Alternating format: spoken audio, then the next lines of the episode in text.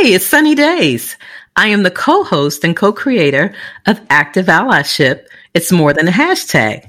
Listen, I am a podcast her, okay? H-E-R, an activist, a thought leader, pin pusher, and lover of poodles. And I'm Lisa Davis, MPH. I am a lover of social justice, healthy living, dogs, and I love being the co-host and co-creator of Active Allyship. It's more than a hashtag. Now is the time for honest, unfiltered conversations, for authentic voices and their stories, and for connection. Join us as we confront the moment head on with this podcast. It is passionate. It is real as lives behind the headlines. Active allyship. It's more than a hashtag. And listen, it goes beyond the likes, the retweets, and the hashtags, making space for the vital dialogue necessary for racial justice. And now on to the show.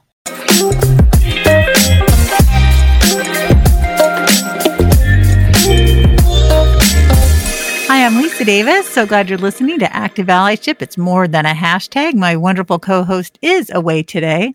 Joining us now is Brendan Nicholas Slocumb. He is going to be talking about his wonderful book, The Violin Conspiracy. It is a riveting tale about a black classical musician whose family heirloom violin is stolen on the eve of the most prestigious classical music competition in the world. It also goes into the racism in classical music and much more. Uh, Brendan was born in Yuba City, California, and was raised in Fayetteville, North Carolina. He was a concertmaster for the University Symphony Orchestra at the University of North Carolina at Greensboro and served as a principal violinist.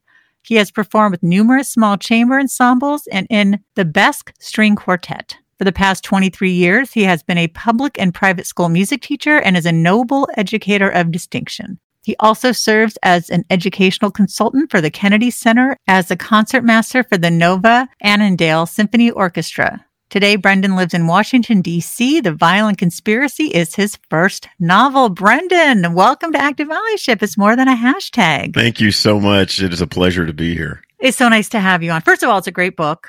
I Thank really have, I'm like, who did it? Who did it? I don't want to give too much away.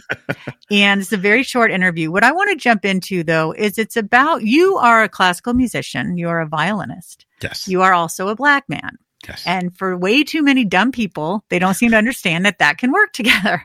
That's part of why we created the show Active Allyship is more than a hashtag to teach not just people about allyship, but mostly to teach people about systemic racism and bias and white privilege and how we overcome these things, how we have these hard conversations. Mhm. So talk to us about yourself and then about Ray and about some of his experience, how they mirror yours. And what was it like to rewrite some of those racist experiences because I wanted to beat the crap out of that Uncle Roger guy. Like, what a piece of garbage that man is. See, people have to read the book so they know what I'm talking about. Oh, good old Uncle Roger. Yeah, I tell you. Um, I started playing violin when I was nine.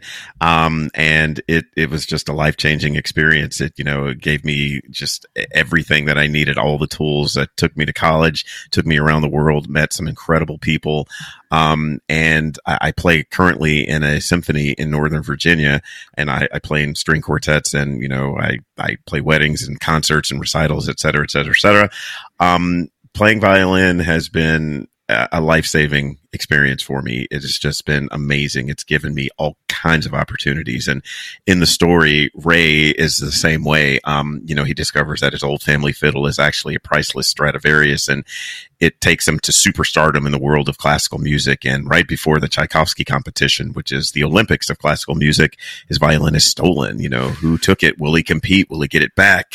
You got to read it to find out. Yes, you do. And you know, it's interesting in the book when you're looking at people who are supportive and then people who are maybe they want to be supportive, but they're nervous, right? So you look at Mhm. Ray's mom and she's talking about some, I don't know if this is right, but if I remember correctly, but somebody named Ricky had gotten his GED and now he's working and you're like, I am working, you know, I'm going to get paid for this. And she's like, well, you could get your GED. And then you have the grandma Nora, who's after your real grandmother, Mhm. who's like, you can do this, right? So I think when people, it's more out of fear, wouldn't you say, with the mom than, and knowing how crappy the world is and with the, the racism of like, just be safe and get a job. Do I have that Do you think am I hitting that I, right? I'm I'm glad you picked up on that. I like for people to you know draw their own conclusions. Some people think, oh wow, that mom is just a oh she's just a witch, and you know other people have actually picked up. You know maybe this was her way of trying to protect Ray. She didn't want him to experience the defeat and the disappointment of going into a field that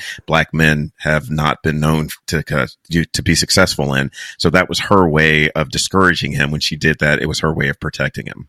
And what was it about the grandmother, your grandmother, Ray's grandmother? What was it that gave her that, I guess, that ability to be like, you know what? You're just going to go for it. You can do it. I have faith in this. But she knew Grandma Nora in the book. She is actually my real grandmother. She was the sweetest woman in the world. Mm-hmm. Um, and she knew that Ray loved what it was that he did. And, and because he loved it so much, you know, he, he always, she wanted him to stay true to who he was and to always be himself. And she just loved him to the point that she wanted him to be successful. And I will support you in anything you do, Ray. So if this is what you want to do, you do it and you love it it and you just do it to the best of your ability and don't let anything stop you.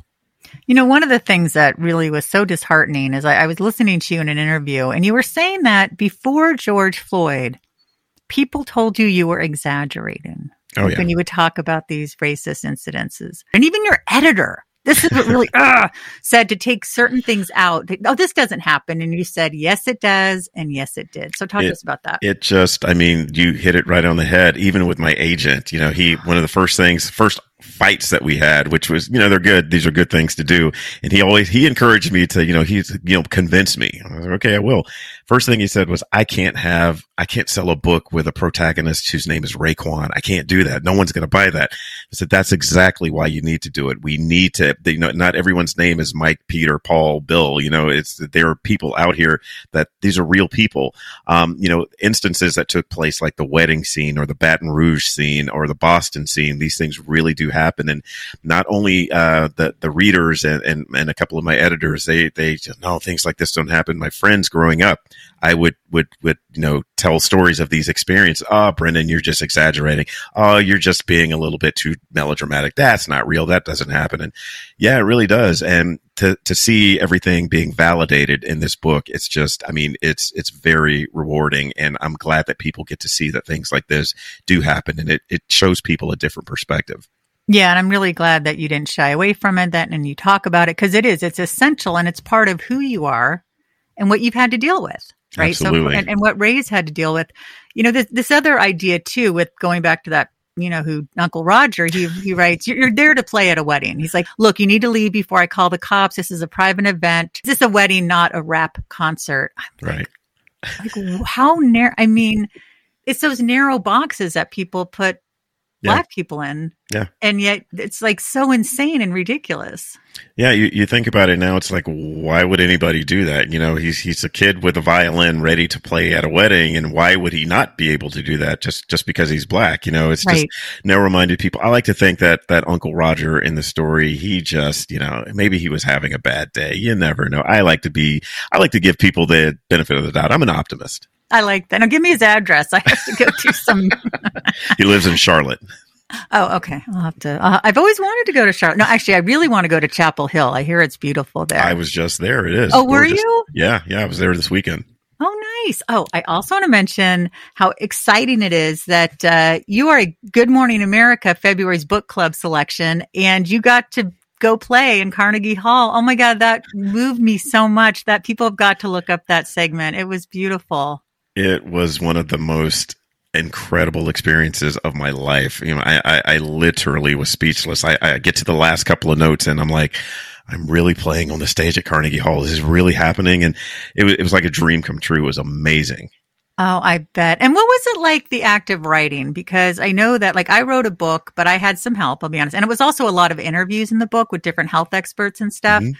But this is like your real life experience, but woven into, so it's, it's fiction, right? But it's it's based, it's based on in fact, yeah. Yeah, but it's very interesting. What was it like for you? And and is writing something that you've always had a gift at, like with music, or is it different? I, I think the musical aspect of my life really uh, bled over into the writing. Just just being creative with the music was really helpful in in writing. And you know, I have a terrific agent um, who helped me structure things, and we outlined everything. And and the the stories they would just pour out of me, and I was like, okay, this is really cathartic to be able to get this out, and it's here, it's here, it's here, it's on the page. And he helped me with the suspense aspect, and you know, let's let's work on the pacing here. What do you think about this? And we we did a lot of collaboration and I mean, that this, it, it ended up great. I am so proud of this book. I'm so, so happy that it turned out as well as it did.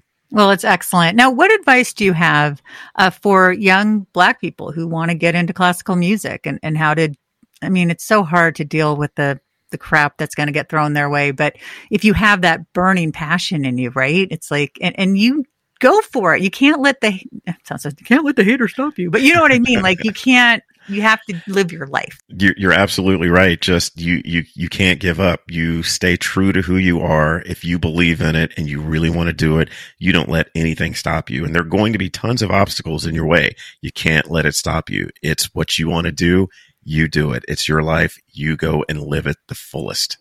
But what's it like though when if you're the only black person in a sea of white faces and I think you mentioned and then the audience it's like all these white people it, it I, I would think it'd be kind of awkward and also like why is it like this? Why is it this snobbery to it? It it uh, actually is. I mean, even to this day, it's still a little bit disappointing. You know, I, I play in a symphony and, and I'm the first chair player, and I look out in the audience and there's not a whole lot of black faces out there, and uh, nor are there on the stage that I'm playing on. And um, it's uh, you get accustomed to it, which is sad. I don't really want to get used to that, but um, I think the the answer, and it's starting to happen. Um, I'm hoping that this book will will help open those doors to those conversations. That's it's all about exposure. You know, let's right. expose our kids early on instead of taking them to a symphony once a year. Let's go once a month.